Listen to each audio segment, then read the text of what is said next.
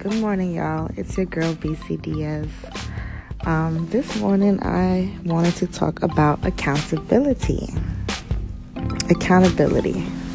So, we must in our lives always remember to hold ourselves accountable for the things that we say and the things that we do.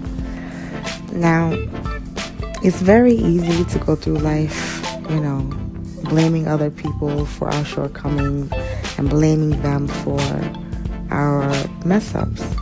But the reality is, it cannot always be other people's fault. At some point, it has to be our fault. We had to have played some type of role in the situation. Now, me personally, I've grown up, you know, I used to be very uh, one sided, very short sighted, and close off to the possibility that, you know, I did anything wrong in this situation. And I've had to grow up from that. And I've had to do some soul searching and I had to, you know, spend some time with myself and understand what are some things that I may be doing wrong, what are some things, some traits that may not be the most favorable traits that I may need to change about myself so that I can get better results from situations. Um, especially in the areas of, you know, dating, relationships.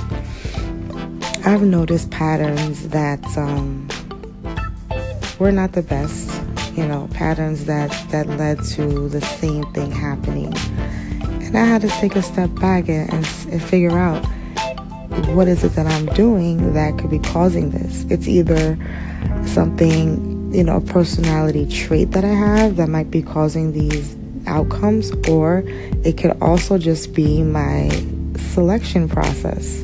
You know, the way in which I go about selecting people to date or uh, that I choose to be in a relationship with. It's a possibility that I'm, you know, following the same patterns. Nevertheless, it has not turned out to be the greatest of outcomes, which means that I need to take a step back, do some analyzing, and um, hold myself accountable for for those outcomes. You know, I feel like a lot of people, however, they don't know how to hold themselves accountable for things.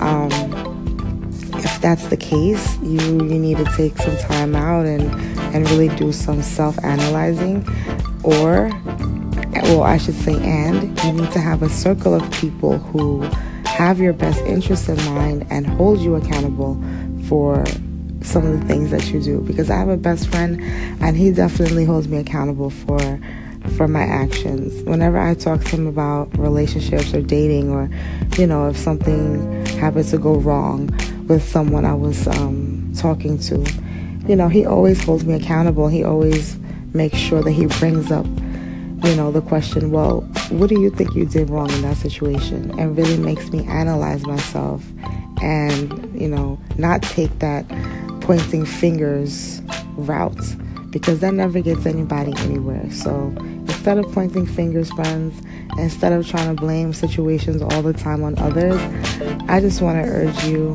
to hold yourself more accountable. Accountability is key.